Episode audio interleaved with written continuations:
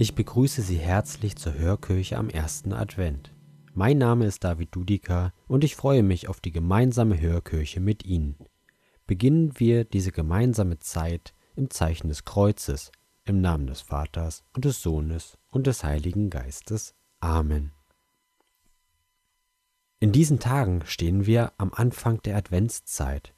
Und vielleicht haben Sie sich schon Gedanken gemacht, wie diese Vorbereitungszeit auf Weihnachten für Sie konkret aussehen kann? Jedes Jahr in dieser Zeit fällt mir eine ganz bestimmte Geschichte ein, die mir ein Freund vor vielen Jahren erzählt hat. Und ich finde sie immer noch nach all diesen Jahren passend für diese Zeit im Advent. Und auch wenn es sich dabei nicht um einen Lesungstext oder das Evangelium aus der Bibel handelt, so ist es für mich doch auch eine frohe Botschaft geprägt und erzählt vom Leben. Und diese Geschichte, vielmehr ist es eine Erzählung, denn sie basiert auf einer wahren Begebenheit, möchte ich nun mit Ihnen teilen. Die Erzählung heißt in letzter Minute. Wir Menschen des 21. Jahrhunderts vergeben unsere Termine längst im Minutentakt und messen unsere Zeit in Tausendstel Sekunden. Aber das war nicht immer so. Noch vor gut 50 Jahren lebten die meisten Menschen in einem anderen, ruhigeren Rhythmus, und besonders die Bewohnerinnen der Nordseeinsel kamen sich nicht selten abgeschnitten vor vom Puls der Zeit. Gerade mal eine Fähre pro Tag verband sie mit dem Festland, und das auch nur, wenn die Wetter- und Witterungsbedingungen wirklich gut waren. Auf der Insel Jüst gab es seit Vorkriegstagen zudem einen kleinen Flughafen.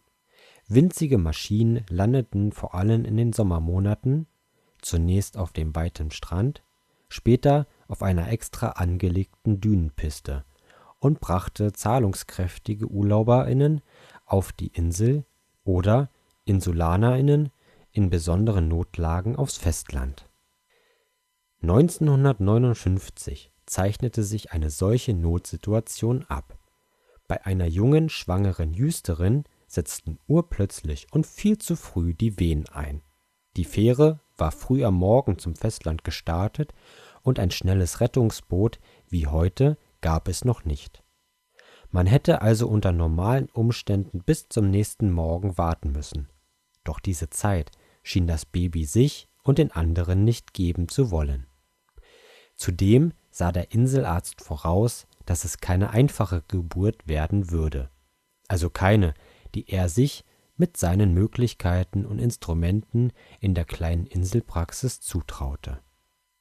Es bestand Lebensgefahr für Mutter und Kind, und darum riet er seiner Patientin, sich schleunigst in ein Krankenhaus auf dem Festland zu begeben. Wahrscheinlich ein guter, aber leider auch ziemlich unrealistischer Rat, denn der Pilot, der tagsüber die kleinen Flugzeuge zwischen Jüst und dem Festland hin und her bewegte, besaß keine Nachtfluglizenz, und die hätte er in diesem Fall, da die Sonne bereits untergegangen war, unbedingt gebraucht. Und selbst wenn er sich über alle Vorschriften hinweggesetzt hätte und das Risiko eingegangen wäre, auf dem Flugplatz in Emden, damals dem von Jüst aus nächsten, gab es noch keine nächtliche Beleuchtung der Flugbahn. Er wurde in der Regel ja auch nur am helllichten Tag angeflogen. Doch einfach so in die Dunkelheit hineinzulanden schien unvorstellbar. Auf diese Weise würde neben Mutter und Kind auch der Pilot sein Leben riskieren. Doch der wollte sich nicht mit dem Schicksal abfinden und versuchte durch einige schnelle Telefonate und Hilferufe das Unmögliche doch noch möglich zu machen und das Leben von Mutter und Kind zu retten. So startete er am späten Abend mit seinen zwei Passagieren, die der Inselarzt mit Sondergenehmigung höchstpersönlich zum Jüster Flugplatz gefahren hatte, in Richtung Emden, ausgestattet mit einer großen Portion Opportunismus und den wichtigsten ärztlichen Anweisungen, wie er im Falle eines Falles Erste Hilfe leisten könnte.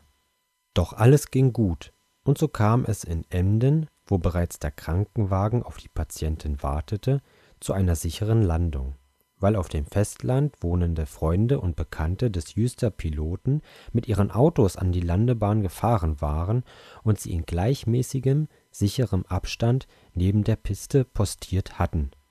Mit eingeschaltetem Scheinwerferlicht, dass es dem kleinen Flugzeug den Weg wies. Nur wenige Minuten später wurde in der Emder Klinik ein gesundes, kleines Mädchen geboren. Ihr Name Jessica.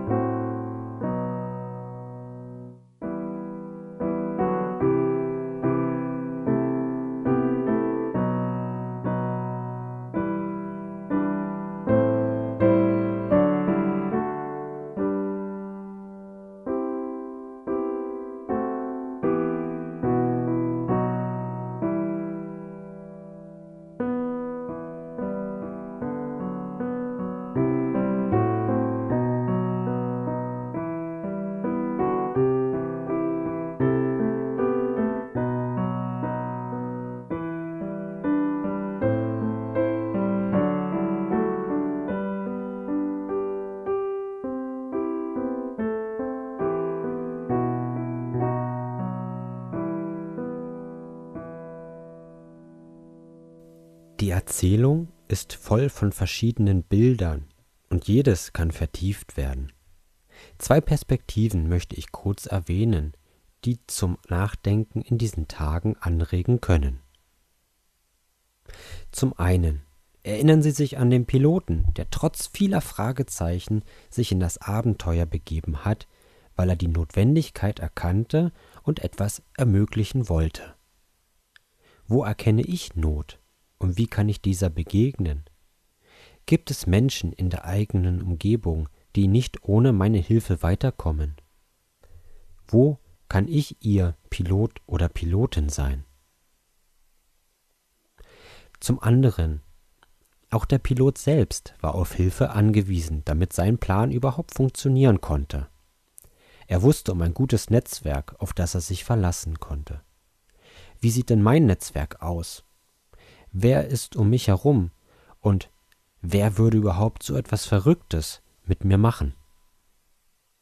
Und wenn wir die Perspektive noch einmal wechseln, wem kann ich oder mit wem zusammen kann ich jemanden eine Landebahn aufzeigen, also einen Ort zum sicheren und guten Ankommen schaffen?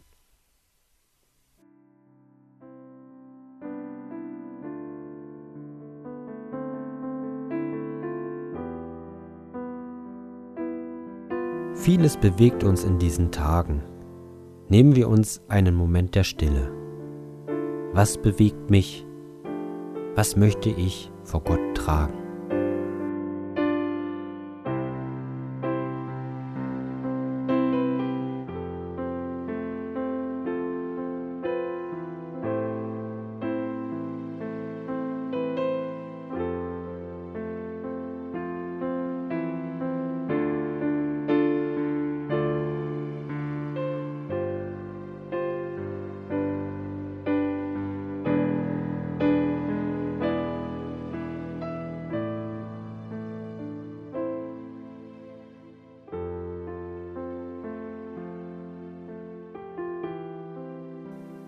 Gott kennt alle unsere Bitten. Er weiß um sie und unsere Nöte. Nehmen wir all diese Gedanken, Bitten und unser Flehen auf in das gemeinsame Gebet. Beten Sie mit mir gemeinsam. Vater unser im Himmel, geheiligt werde dein Name, dein Reich komme, dein Wille geschehe, wie im Himmel so auf Erden. Unser tägliches Brot gib uns heute und vergib uns unsere Schuld, wie auch wir vergeben unseren Schuldigern.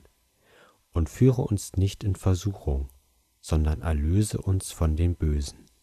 Denn dein ist das Reich und die Kraft und die Herrlichkeit in Ewigkeit. Amen. Und so segne uns und unsere Lieben nah und fern der gute Gott, im Namen des Vaters und des Sohnes und des Heiligen Geistes. Amen. Ich wünsche Ihnen für diese Adventszeit, für diese Vorbereitungszeit auf das Weihnachtsfest alles Gute. In der kommenden Woche hören Sie hier Martina Jag. Machen Sie es gut und bleiben Sie gesund. Tschüss.